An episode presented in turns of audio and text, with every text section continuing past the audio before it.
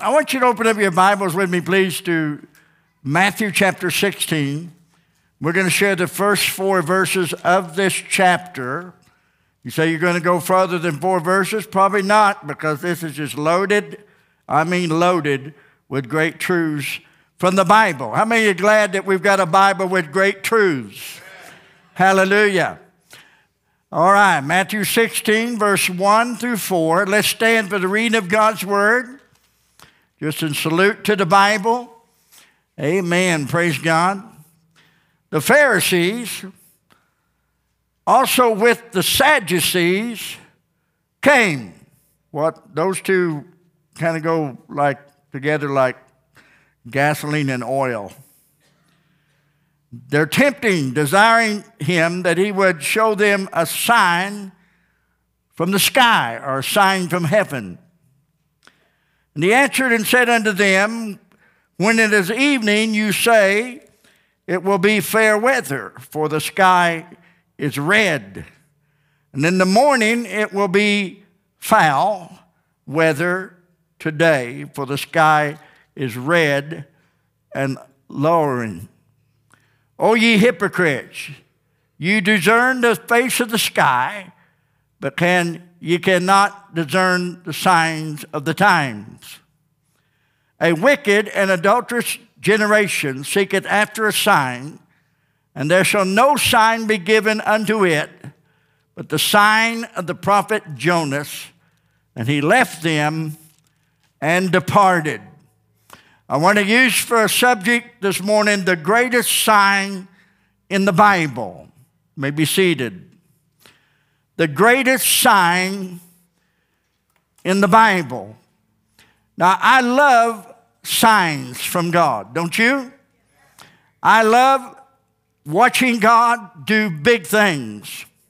And when I don't see Him doing big things, I read about Him doing big things. I love signs. But I want you to understand something. I don't follow the signs, the signs follow me. God's blessing follows me.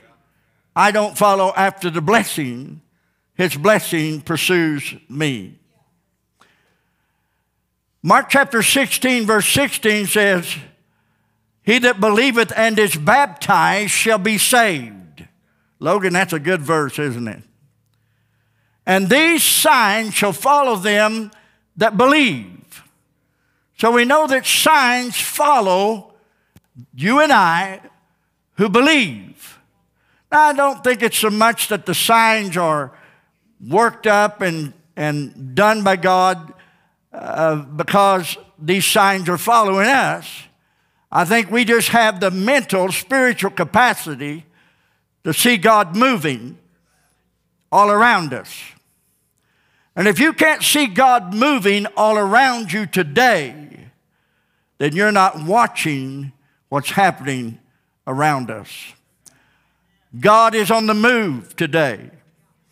We are approaching the end. He's coming soon, perhaps even today. And so I want to talk to you a little bit this morning about, first of all, I, I just divided it up in three little thoughts signs in, in the Bible, signs all around us, and number three, the greatest sign will return again. Did you know that the greatest sign in the Bible, the resurrection of Jesus Christ, did you know he's coming back? And Apostle Paul told the church of Corinth, because Jesus Christ rose again from the dead, I guarantee you he's going to judge you because he has risen from the grave. You know why we have so many people in the world today that deny the resurrection of Jesus Christ? They don't want to be judged. And they knew that if Jesus Christ rose again from the grave, uh oh, they're in trouble. Well, I want to say, uh oh, they're in trouble. Because Jesus Christ did raise again from the grave.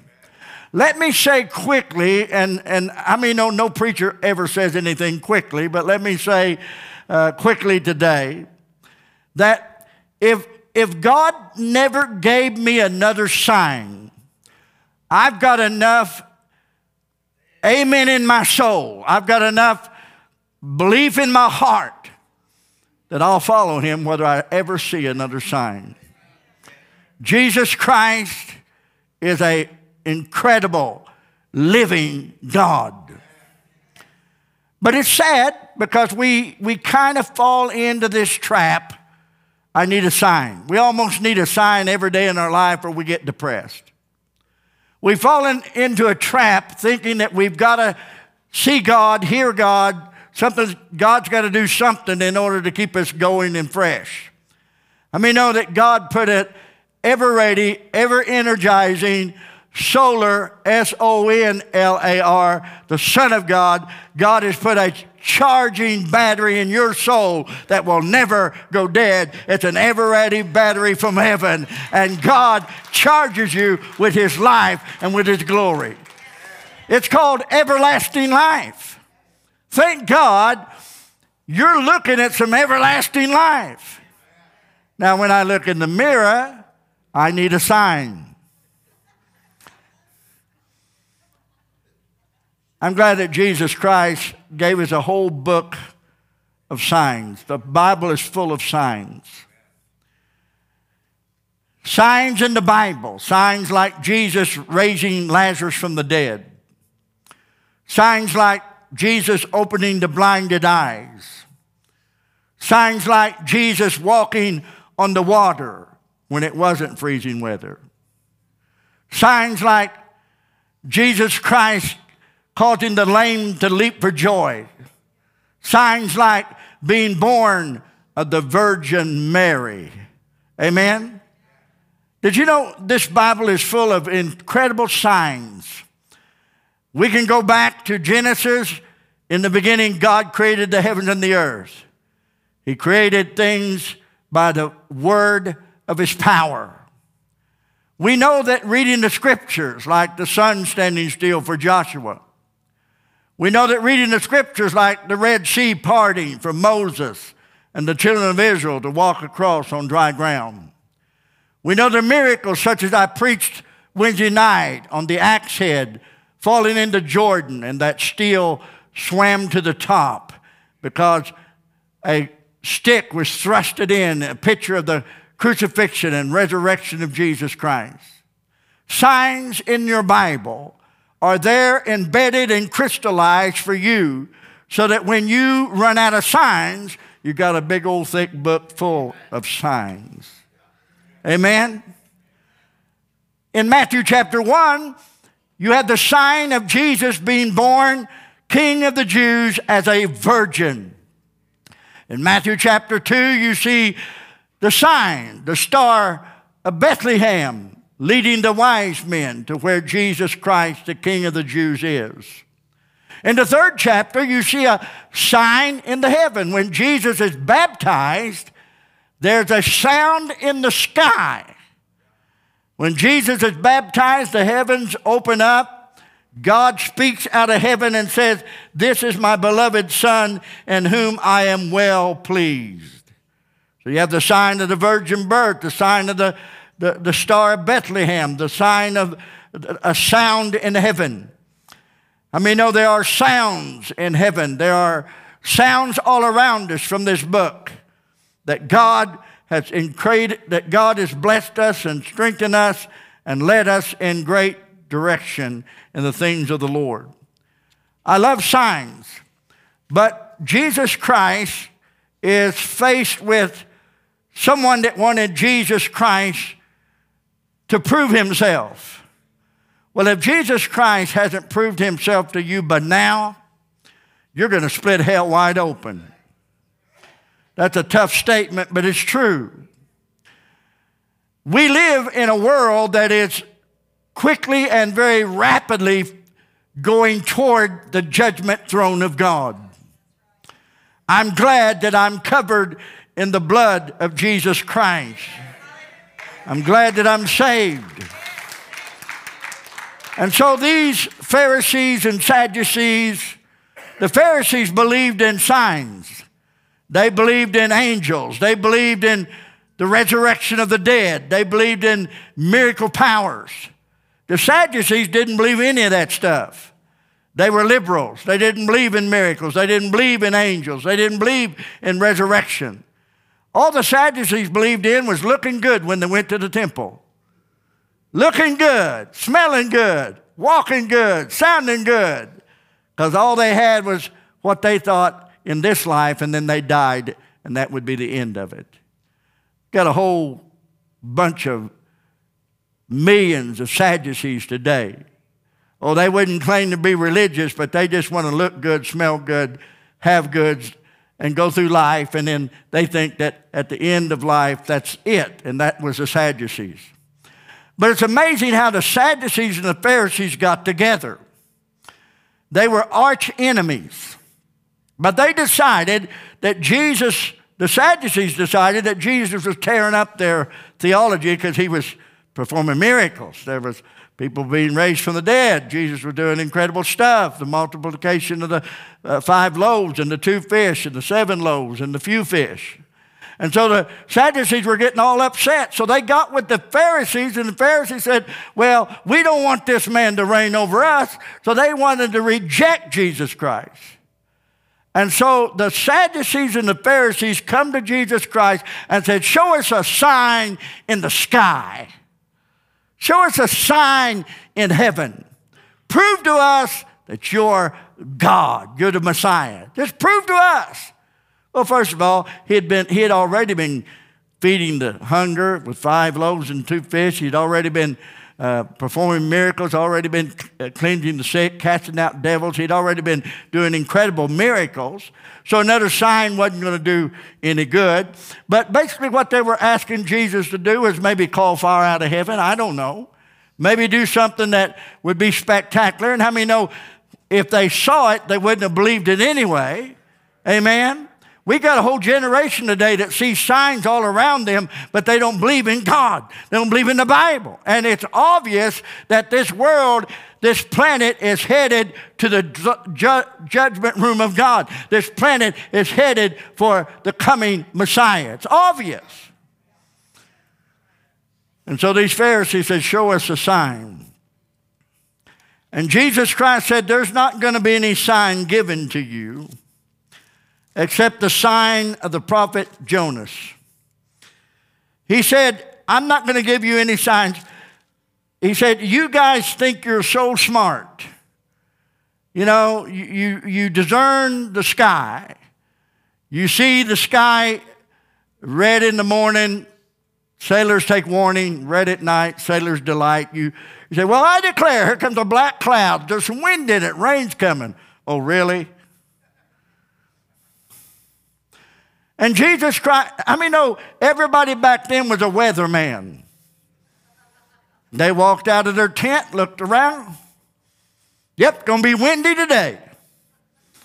Look up in the sky. Yep, I see clouds. It's on its way. You've heard the saying, red at night, sailors delight, red in the morning, sailors take warning. Did you know it was very red this morning, so I guess there's some rainstorms coming in. Sure glad I ain't out on a ship tonight. I'm going to be in a bed tonight. But Jesus Christ says, you, you, you hypocrites, you can discern the sky. You think you're so smart. You, you, you think you've got it together. You're hypocrites. And he says to these Sadducees and Pharisees, I'm not going to give you any sign. Because he said, this is a wicked and sinful generation. He said, a wicked and adulterous generation seeketh after a sign, and there shall be no sign be given unto it but the sign of the prophet Jonas. And he left them and departed. Now, we're looking at the greatest sign that Jesus Christ said he would give them. Jesus Christ is telling them, I'm going to leave with you a sign and I'm going to depart, and that sign is going to have to be durable until I return again. Jesus Christ gave us an incredible sign, and that sign of his death, burial, and resurrection, the sign that Jesus Christ rose again from the grave, did you know he's coming back? That sign is returning to planet Earth. Woo! Praise the Lord. And Jesus Christ said, as Jonah spent three days and three nights in the belly of the whale, or the belly of the earth, so shall the Son of Man spend three days and three nights in the heart of the earth. Now, uh, that's in Matthew chapter 12. Three days and three nights in the heart of the earth. Someone said, well, it, it, this is a great fish, a shark, whale, or whatever. You know, I, I don't know. I would say that if, it, if a fish swallows you, that's pretty, pretty big fish. If it swallows me, it's a really big fish. I mean, I don't jump in the river and say, oh no, the minnows are coming after me. I don't worry about it. But I've seen them do that noodling stuff. Hey man, watch the movies uh, where they do the noodling. And, and in the noodling, they go down under the water. They disappear for several minutes, and they're sticking their hands up under ledge rocks. And they're sticking their arm up in a big old catfish and grabbing it and pulling it out and coming up. And every time I watch that, I lose my breath. I thought, my God, they're never coming up. They go down, they bring some fish out that would drown me. Huge fish. And so I want you to understand that when Jesus Christ said, as Jonah spent three days and three nights in the heart of the earth in Matthew 12, and then he talked about there'll be no sign except the sign of the prophet Jonas here in this 16th chapter in verse, uh, verse 3. Talks about the foul weather and so forth. And he said, but cannot discern the times. He said, Verse 4 This wicked and adulterous generation seeketh after a sign, and there shall be no sign given to it but the sign of the prophet Jonas. Now, Jesus Christ is basically saying this. He's saying, You want a sign? I'm going to give you the biggest sign of all because you're going to beat me to death. I'm going to be crucified on the cross. I'm going to die. And I'm going to go to the grave, to the heart of the earth, the belly of the earth, the belly of death. And I'm going to go down there, diving into this heart dying, death trap earth. And I'm going to go down into the deepest despair of the darkness of death. And I'm going to spring up out of the grave and I'm going to bring forth new creation, a new life. I'm going to raise again from the grave. Amen. As Jonah spent three days and three nights in the heart of the earth or the belly of the well, uh, I think it's beautiful where it uses the term heart of the earth and also in another scripture, belly of the well. And I think it's beautiful to use those terms because the belly is where you get sick. The belly is where lots of turmoil is. The heart is where you die if you don't get attention. And so Jesus Christ goes down into the heart, the belly of the earth, and there he breaks the powers of darkness, death, hell, and the grave. Greatest sign of all, Jesus Christ was crucified on the cross of Calvary and was butchered on that cross, shedding his blood for the sins of mankind. This Bible declares that Jesus Christ went to the cross, was crucified on the cross, beaten beyond recognition, blood letting out of the veins of his body the blood of God.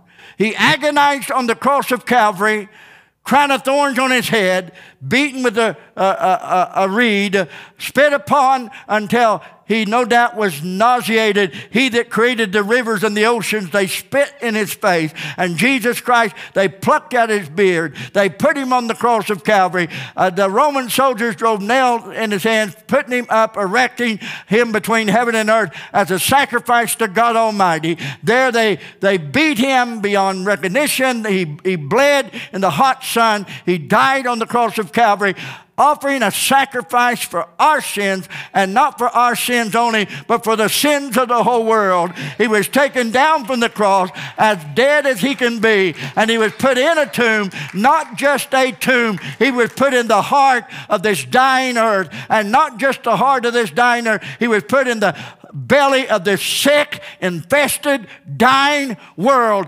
Jesus Christ went into the dungeons of death, hell, and the grave and rose again from the grave victoriously and lives today as our Lord God Almighty, as our Savior. That's the greatest gift and the greatest sign of all. Amen. I, uh, I look at this And I understand that a wicked and adulterous generation seeketh after a sign. It's not that they would believe the sign, they just want to make excuses for their wicked and adulterous lifestyle. It's not that they would believe a sign, it's that they just wanted to ignore that Jesus Christ is the eternal, pre existing Son of God who died on the cross of Calvary and rose again from the grave. Amen. Signs in the Bible. I'm so glad the Bible is full of signs.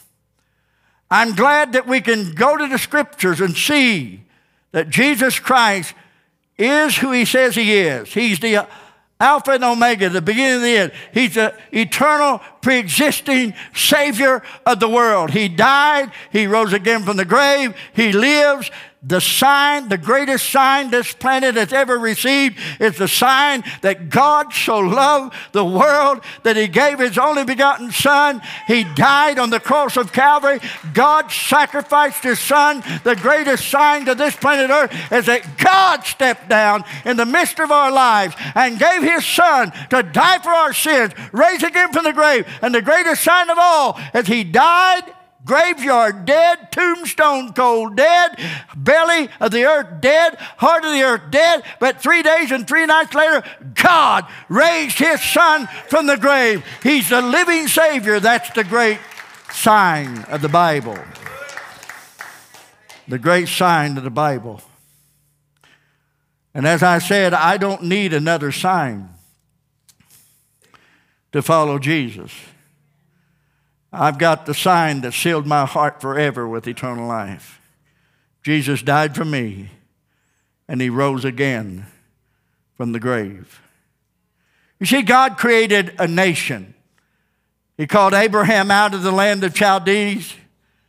He brought Isaac into the world, the miracle son. Jacob comes, Abraham, Isaac, and Jacob. God creates a nation called Israel, the 12 tribes of Israel. God puts that nation in a land. And he put that nation in the land of Canaan, in the promised land. And because of that nation's sin, because of Israel's uh, rebellion to God, God put them back out in the Babylonian captivity, Assyrian captivity. He scattered them around the world. And when they gathered back together in that 400 silent years between Malachi and Matthew under the Roman rule, Jesus Christ comes to them and says, Here I am, 12 tribes of Israel. He presents him as Messiah. They reject Jesus Christ, the Messiah, and Jesus Christ says, Okay, all right. And he rose again from the grave to bring about a New Testament church. And 70 days, uh, not 70 days, about 35 years after Jesus Christ arose from the grave, a little under 35 years, uh, Roman the Titus came 70 AD, destroyed Jerusalem, destroyed the temple, scattered the children of Israel around the world. And they had no home, had no language. They were scattered for over two, uh, 2,000 years, scattered everywhere. But in 1948, God put Israel back in a land, the land of Israel. Woo! And at that land where Israel was given today, on Golgotha's hill, Jesus Christ died on the cross of Calvary. God prepared not only a nation and prepared not only a land for that nation to live in, the promised land and the land they're at now, but God prepared a body to serve His will. And that body was the body of Jesus Christ, God made flesh. Hebrews chapter 10, verse 5 says, And to do thy will, O God, Thou hast prepared me a body to do thy will, O God. And not only did God prepare himself a body, and in that body the fullness of the Godhead dwelled. In that body, God was reconciling the world unto himself to the person of Jesus Christ, the creator of the universe. He dies on the cross, purchased our salvation, sheds his blood for the washing away of our sins, goes to the grave, breaks the shackles of death, hell, in the grave. And in the process, God not only prepared a body to die, die, he prepared a body to raise again from the grave. And not only did he prepare a body to raise again from the grave, he prepares a church for Jesus to be glorified in. Woo! He prepared a people, a nation. He prepared a nation, a land. He prepared a body, his son, to serve his will, to take away our sins, to raise again from the grave. And to jump ahead in Matthew 16, verse um, 15 and on, Jesus asked them, Who do men say that I am, the Son of Man am? And they said, Well, some John the Baptist, Jeremiah, one of the other prophets. He said, No, who do you say I am? And, and, and Peter said, uh, Well, you're the Christ. You're the living Son of God. Thou art the Christ, the living Son of God. And, and Jesus Christ said to Peter, uh, blessed are you, Simon Barjona, but flesh and blood has not revealed this to you. My Father revealed this to you. And upon this rock, upon the truth that Jesus Christ is Messiah, Jesus Christ is Savior, Jesus Christ is Lord, Jesus Christ is God, reconcile on that rock. I'll build my church, Jesus Christ said, and the gates of hell shall not prevail against it. So Jesus Christ also builds him a church. Wow. I love that, don't you? I love it, I love it, I love it. And so Jesus Christ says to those Pharisees and, uh, and those Sadducees, I'm not going to give you a sign except the sign of prophet Jonas. And we know the story. Jonah was cast out of the ship into the sea. God prepared a fish. I mean, know, if you were a fish, you'd have to be totally prepared to swallow a backslid preacher. He prepared a fish. Jonah's going to spend three days and three nights in Whale's Inn. Jonah goes down to the depth under the waters for three days and three nights in the belly of a whale. He agonizes. He feels the pressure of darkness, the pressure of pain and sorrow. He goes down under the water. Jonah's there for three days and three nights. After three days and three nights, the whale comes up to the shore of Nineveh where Jonah was supposed to go in the first place. I mean, no, he'd have been much happier if he took a ship instead of a whale over there. God's going to get you where you need to go if he has to drag you kicking and screaming. And so the whale regurgitates, spits up, vomits Jonah up on the dry ground at Nineveh. I often thought of this. There was only two ways out of that well. Now, some says, well, the upspout, that's not a way out. Trust me. If you're going to be, if you're going to get out of that well, you either got to come out the front side or the back side. And if you come out the back side, you're done. If you come out the front side, you live. Jesus Christ went into the tomb. He did not come out the backside. He did not decompose. He did not be eaten by the acid, acidity of this world's wickedness. He did not suffer corruption. He, rigor mortis did not enter into his body.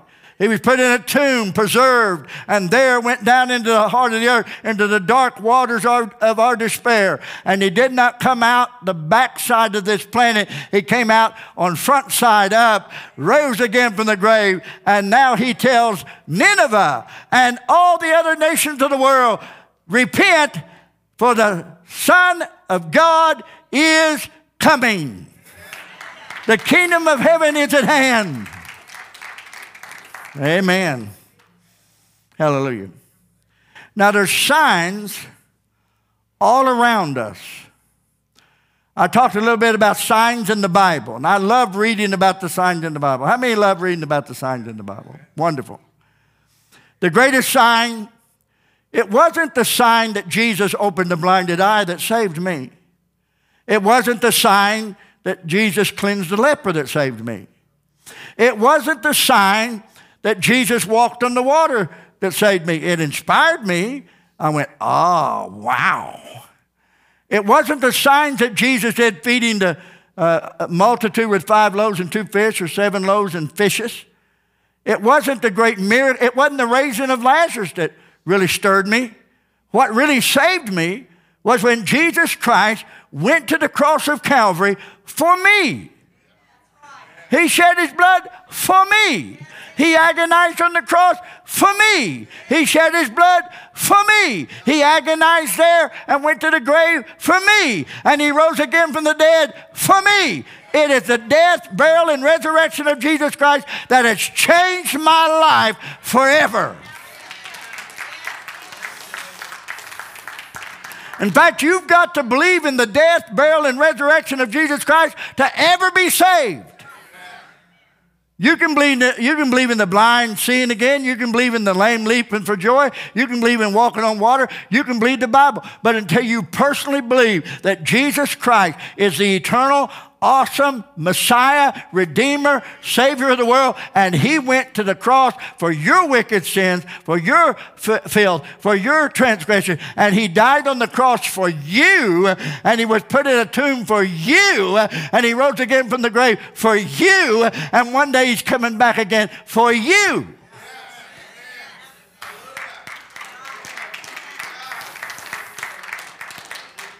Woo! That sign is the greatest sign in all the Bible. In fact, that sign is reproduced all around us. Look at the weather. In the spring, the trees will resurrect. Look at the flowers. In the spring, the flowers will resurrect. There's hope for you, some of you. When warm weather gets here, you will resurrect. But all around us, the corn dies in order to produce corn. The grain of wheat dies in order to produce wheat. The seed dies, quickens, so that it can produce more life. It is just a fact that the resurrection is all around us. Every morning you got out of bed, a picture of resurrection. You didn't know what you were doing. You're laying there in bed, you're snoozing away. You don't know what's going on. You don't know whether or not, you men don't know whether or not your wife's putting firecrackers between your toes. You don't know that. You don't know if she's getting ready to sew you up in the bedspread and beat you with a ball bat. Well, I'm, I'm really encouraging people to take a nap now. Let me give you a, let me give you a little word of advisement, men. Be good to her. Because you have to sleep. Amen. But every every night you go to sleep, you get up, it's a picture of resurrection. I've been I've been practicing resurrection for 70 years now. I go to sleep, I get up. I go to sleep, I get up. I go unconscious, I'm asleep, I get up. I get up, I get up, I get up. And I, man, I've, I've had the get ups for 70 years resurrection, been practicing the resurrection. When it comes time for us to die, we'll, as Christians, we'll just fall asleep. And we'll get up like we do every other morning in resurrection. There's signs all around us pointing to resurrection. There's signs around us, everywhere around us. Stop and think about it. What, ne- what generation has ever witnessed the return of Israel, the Jewish people, to the nation of Israel? What generation around us has watched a scattered nation, lost their language, return back home to the homeland Canaan land. And there they are in Israel right now, awaiting the coming of a Messiah. They'll pick the wrong one, but Jesus Christ is coming. What generation has seen so much happen in our lifetime. I think it was interesting. They were looking for a sign in the sky. I wonder what they'd have done, sky and, uh, a sign in heaven, a sign in the sky. Wonder what they'd have done if Jesus would have sent about 15,000 bombers over, jet bombers over their head. So, well, there wasn't any of them around then. I know it would have been impressive, wouldn't it? Nothing was in the sky back then but birds. The sun, the moon, the stars. The only thing they seen was birds and bats and whatever in the sky. We have seen the sky filled with miracles. The jet airplane, the jets, the spaceships, the going back and forth missiles and different types of technology. We are living in a generation that has expanded. The book of Daniel. Daniel speaks of the last time. He speaks of the end time. And in the 12th chapter, small chapter of the book of Daniel, he talks about Michael, the archangel, standing up for Israel, the people of God. And he talks about the end time, what to expect. And here's what he said about our time. I said our time. This is what he said about our time. Daniel 12, verse 4. But thou, O Daniel, shut up the words and seal up the book, even to the time of the end, our time, the end. Many shall run to and fro, and knowledge shall be increased. Have we not seen that? Have we not seen our president, presidents, leaders of the world travel from nation to nation to and fro? Have we not seen going to and fro by the way of of, of, of television or video uh, sound and, and equipment? Have we not seen the advance of medicine? Have we not seen the advance of the jet age and the space age and the AI age and the uh, in, uh, intelligent, uh, um, artificial intelligent age? Have we not seen many great things? Yes, we've seen the signs. We, we've not only, we're not only in the jet age, the space age, the AI age, the artificial intelligence age, uh, the going to and fro upon the earth age. Uh, we have not only excelled in, in, in medicine, and excelled in knowledge, and excelled in military power, nuclear weapons, and energy. We've not only excelled in all that, in the process of excelling with such intelligence, we are stooped and bound in this nation by insanity.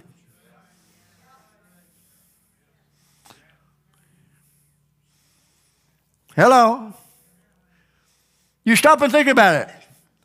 The missiles, the jet age, the space age, the AI, artificial uh, intelligence age, the, the, the great strides that we've made just in the last few years.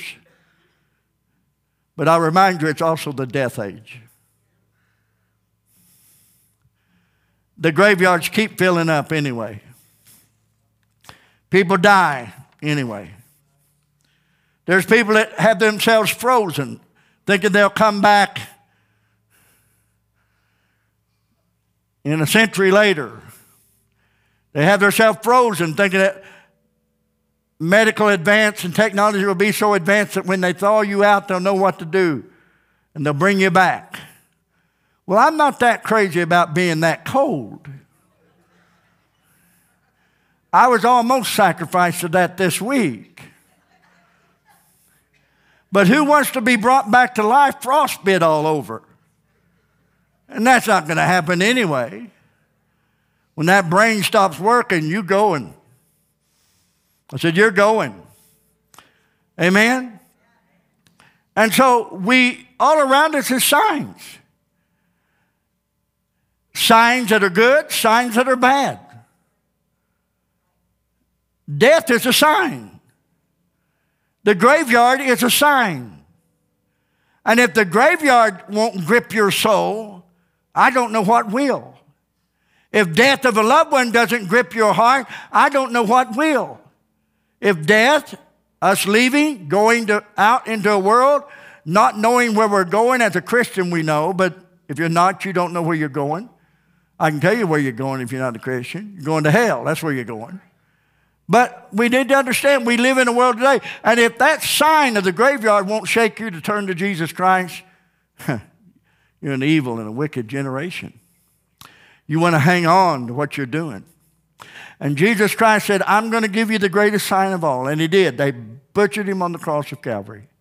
That same body that they massacred, that same body the Romans and the Jews declared to be crucified, that same body that our sin nailed him to the cross of Calvary, that same body that Jesus Christ died and was brutally crucified beyond recognition as a man that was beaten with a cat o' nine tails. That same body that had nail prints in his hand, that same body that Jesus Christ died, went to the tomb, rose again from the grave, went back to the Father. He appeared before 500 and more, that he was resurrected from the grave. He left us this book, the account, AD and BC, BC and AD. He left us the account that I've risen, I'm coming back.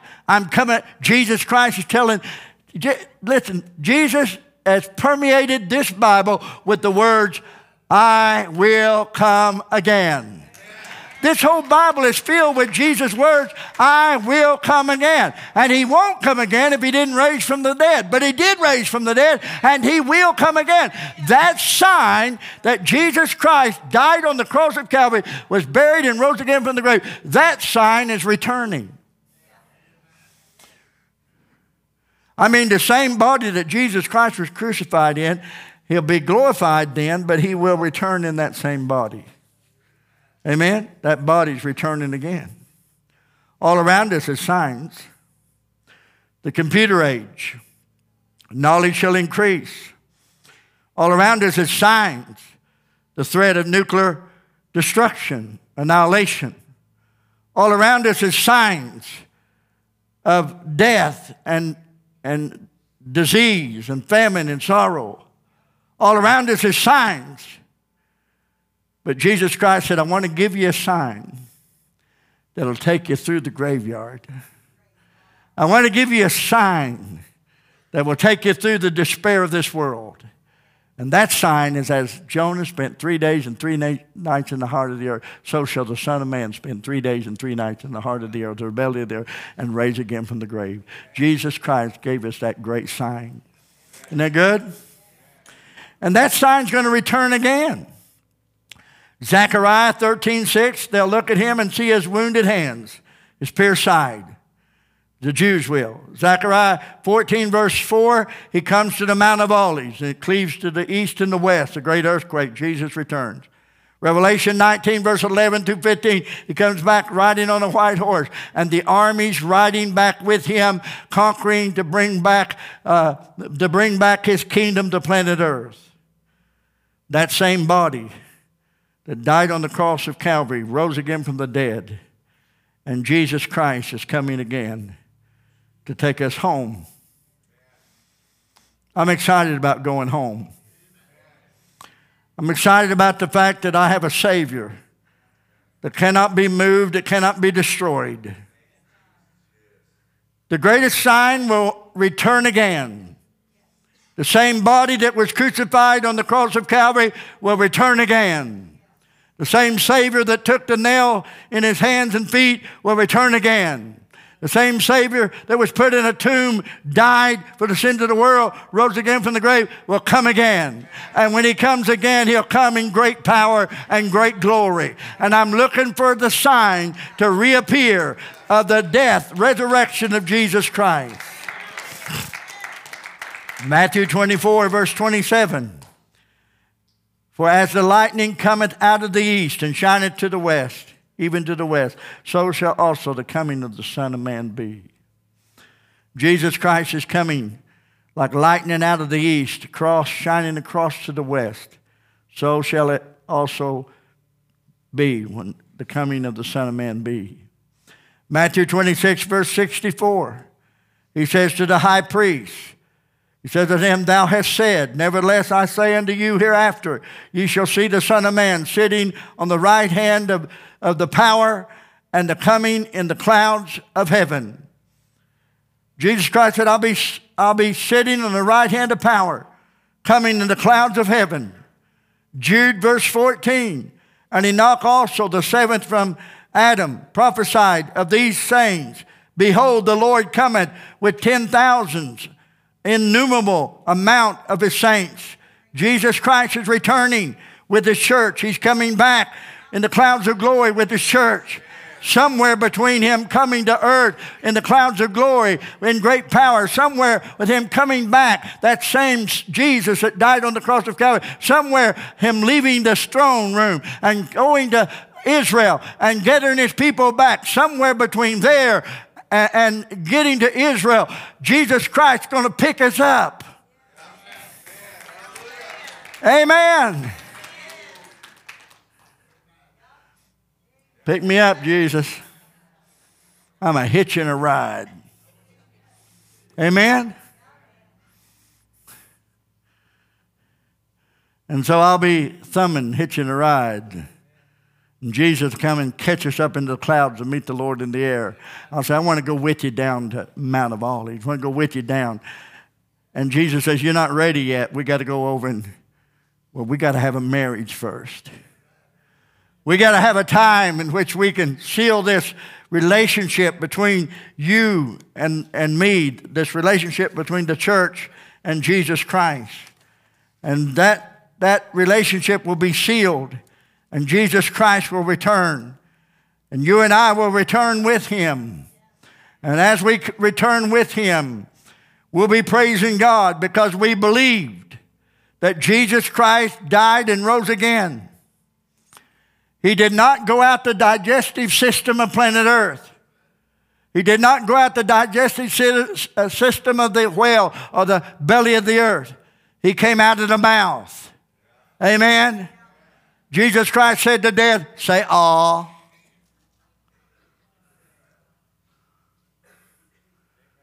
And Jesus Christ came out of the grave. And that great sign of Jesus Christ returning.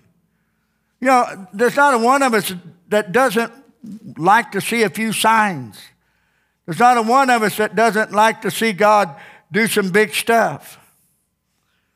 When we get sick, we want God to show us another sign. When we go through a storm, we want God to show us another sign. When we're fearful and afraid, we want God to show us another sign. When we're going through a terrible time, we want God to show us another sign. But I want you to know if I'm sick and God shows me no sign, if I'm troubled and God shows me no sign, if I'm in a storm and God shows me no sign, I want Him to, and praise God when He does. But if I'm going through a hectic, horrific time in my life and God shows me no sign, He's given me the greatest sign of all. It's enough to get me from planet Earth to heaven. The sign of Jesus Christ dying on the cross of Calvary, raising again from the grave.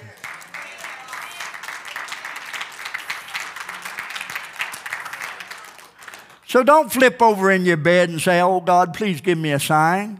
Jump out of your bed and say, Thank God, God gave us a sign. He's coming back soon. Amen? Our Lord's coming back soon. I believe that, don't you? I believe that Jesus Christ is going to return any moment in the clouds of glory. We're going to be caught up to meet the Lord in the air. And so when you're weary and when you're tired and you're sick and you want a sign, thank God He gives us a sign sometimes. That's why sometimes we got to go to the book and borrow a sign. Hello? If I'm sick and God don't give me a sign in the sky, He give me one right here. He is the God that healeth us of all our sicknesses and diseases. He gave me a sign in the book, in the Bible that He's a God of incredible strength, and there's nothing impossible with Him to him that believeth. That God is a God of the impossible, that God can do anything, that Jesus Christ is the mighty conqueror, and there's nothing too hard for God. Miracles are coming. Why? Because it's Him possible. Everybody point up and say, Him possible. Point, point up a Him possible. Yeah, you see, Jesus Christ makes it all possible.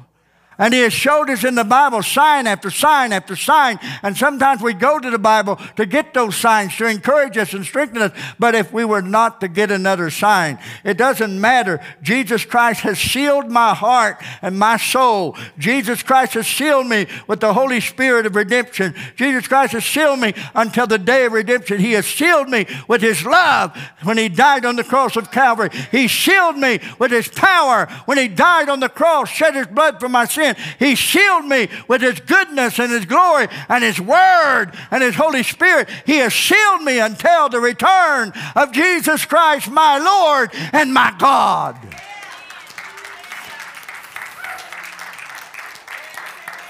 Hallelujah. Sometimes the storms come. And if you live a life of wanting a sign all the time, trust me, you're going to be tried beyond despair. If you live a life where all you're doing is looking for Jesus to give you a sign, there are preachers out there that all they do is preach a sign. All they do is talk about God's going to give you a sign. Well, He gave us a whole book of them. And sometimes He does give us a sign. But I want you to know preachers need to spend more time preaching the greatest sign of all. That's what I want to do. I want to spend the rest of my life preaching the greatest sign of all that Jesus Christ spent three days and three nights in the heart of the belly of the earth, and he rose again from the grave. And that same sign's coming back. When he comes back in the clouds of glory, he's coming in great power. When he comes back, he's coming as the resurrected Son of God. When he comes back, he's coming the Son of Man in the clouds. And he's coming back with nail prints in his hands. He's coming out with a pierced side. He's coming back with, with scars, uh, uh, wounds upon his head. He's coming back no longer a crown of thorns, but a crown of many crowns, many crowns of glory. He's coming back, but he's coming back in that same body, resurrected Son of God. And we're going to shout glory, glory, glory, glory, because the sign will be the same when he returns.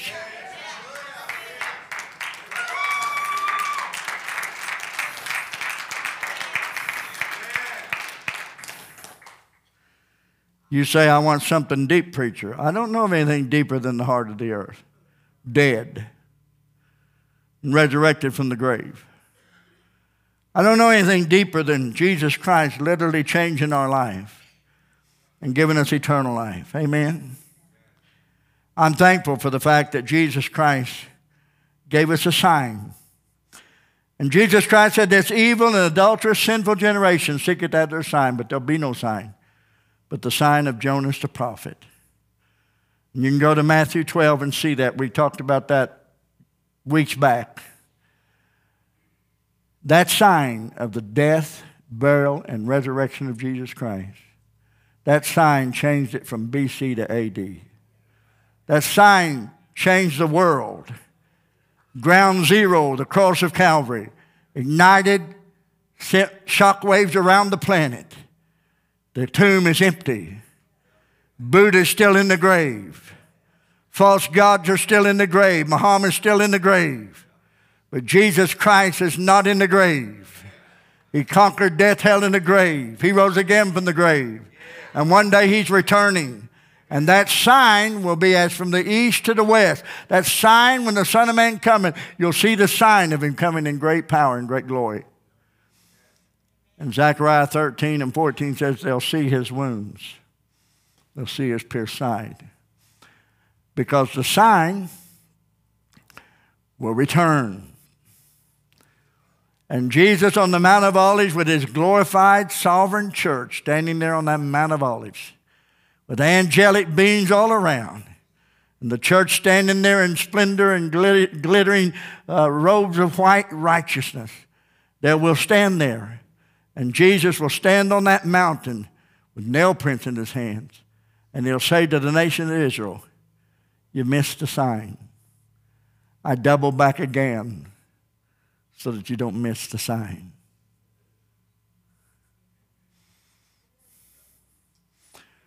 What Jesus Christ did on the cross of Calvary was a permanent work for God the Father. What Jesus Christ did for you and I was a permanent work. God hasn't changed his mind to save us some other way. He cannot, he will not. He brought he gave his son Jesus for our sins. What Jesus Christ did on that cross was permanently was permanent. He died, he rose again from the grave, and whosoever shall call upon the name of the Lord shall be saved. That, that, that, that if thou shalt confess with thy mouth the Lord Jesus and believe in thine heart that God is raising from the dead, thou shalt be saved. The gospel of Jesus Christ. He died. He rose again from the grave. Everywhere Paul went, he preached of the resurrection of the dead. He preached that Jesus was not a dead Messiah, a living Messiah. That Jesus was not a dead God, but a living God. He preached that he's coming back to judge the quick and the dead. He's coming back to bring judgment upon planet Earth. He's coming back. Thank God, Jesus Christ has given me a get out of jail card. Thank God Jesus has dropped the charges on me. Amen? I can't tell you how it feels to have a judge drop the charges on you. Some of you know. I remember one time I was a teenager, I got out and got seven tickets in one night. Seven tickets in one night. The police officer never caught me because I outran him. But the police officer knew where I lived. You know, teenagers really think it through, don't they? And I go down to the pool hall, and he knew I would be there. I'm really thinking it through. And that sucker wrote me seven tickets. He said, Now you're going to go see Judge Sloan. Well, Judge Sloan and I were not the best of friends. It was a little city clerk courtroom. My day came, and Judge Sloan looked at me and he said, Young man, I see you got a ticket, and a ticket, and a ticket, and a ticket, and a ticket, and a ticket. And I said, Don't rub it in. He said, The police officer told me that you were grabbing heels going up Highlandville Hill. You were grabbing gears. He said, sound like, said your car sounded like it was grabbing 15, 20 gears going up the. I slowed down for the police officer halfway up Highlandville Hill so he could catch up with me. I ran off and left him. And Judge Sloan said to me, Young man, how many gears you got in that car? I said, It's a five speed. He said, Well, the police officer said you were grabbing 15 or 20 of them up over the hill. He said, What's under your hood? And I told him it was a 390. He said, I'm not worried about what's under the hood. I'm concerned about who's behind the wheel. And he looked at me and he said, You know what? This is an unusual case.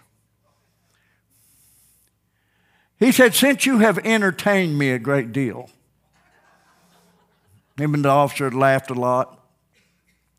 He said, You give me 20 bucks and get out of my courtroom. Charges dropped. Court cost 20 bucks. Oh, that felt good. I got in my car, out there out of the way. Teenager, not very smart.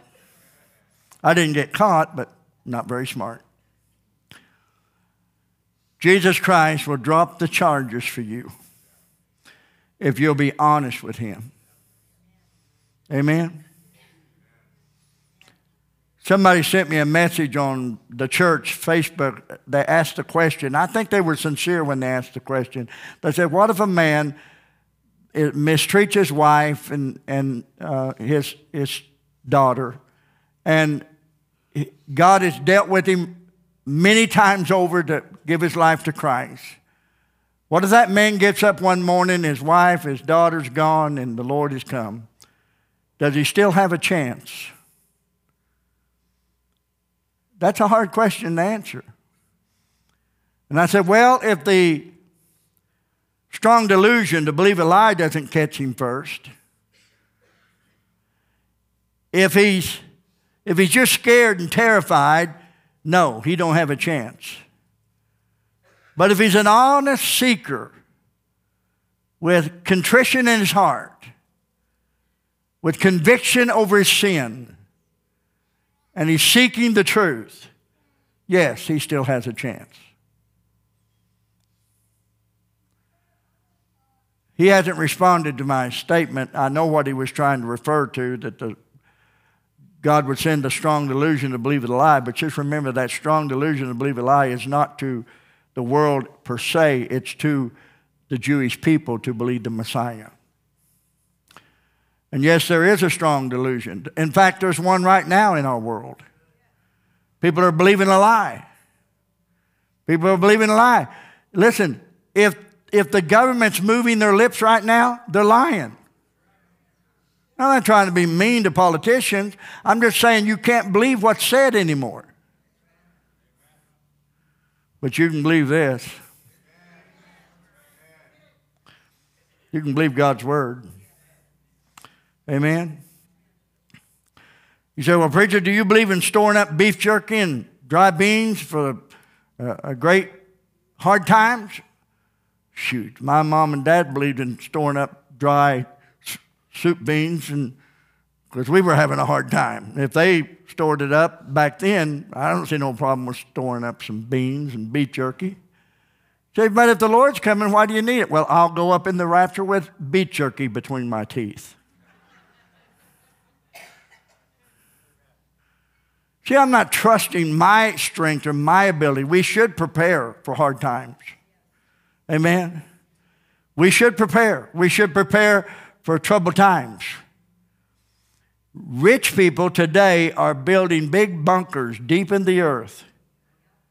They're building million dollar, billion dollar places in the bunkers in the depth of the earth because they know something's coming horrific. Yeah? Jesus is coming. And if you don't know him, it's going to be horrific. And there's no bunker deep enough to keep you from the judgment of God. Amen? Death can't even keep you from God. He just tap you on the shoulder and say, hey, we got to talk. Amen? I, I think it's so important that we understand today that if we're going to make it through this world, we've got to believe the big sign, the greatest sign of all, that Jesus Christ shed his blood, went to the grave, rose again from the grave. And today, he has given this sign not only to you and I as believers, he's given this sign to this adulterous and sinful generation. And this adulterous and sinful generation is not seeing the signs. And one day they'll see the sign because he'll return in the same body he was crucified in. He'll return in great power. The sign will return. That good? Stand with me. We're give an invitation. The sign will return. I hope the Lord has spoken to you today.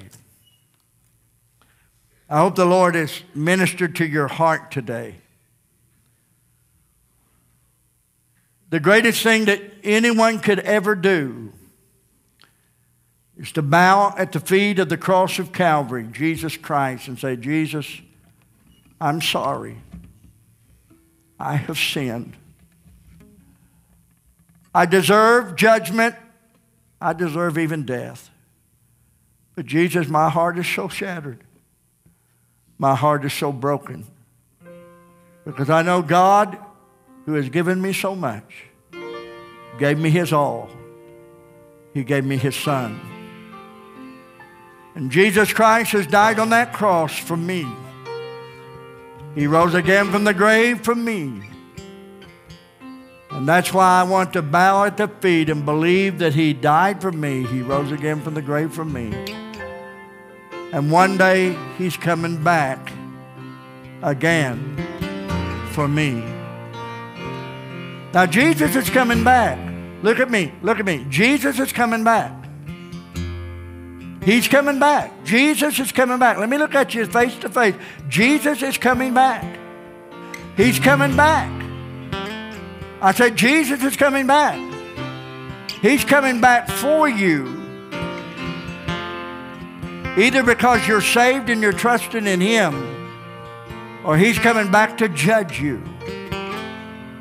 But He is coming back. We need to put it all under the blood of Jesus Christ. All of our sins, all of our wickedness under the blood of Jesus Christ. So as they play and sing, I want to invite you to come to an altar today and say, I want to bow at the feet of Jesus. And I want to ask Him to forgive me, to save me, to give me life. Say, I want a sign, I want a sign, I want a sign. I just give you the greatest sign of all. Quit trying to say, if God will do this, then I'll believe Him. Quit that. That'll put you in hell. Quit saying, if God will do this, I'll believe there's a God. Quit that. That'll send you to hell. Believe what Jesus Christ did for you. He died on the cross, rose again from the grave. Believe Him. Trust Him. And He'll save you today. He'll give you eternal life. You come, altar's open.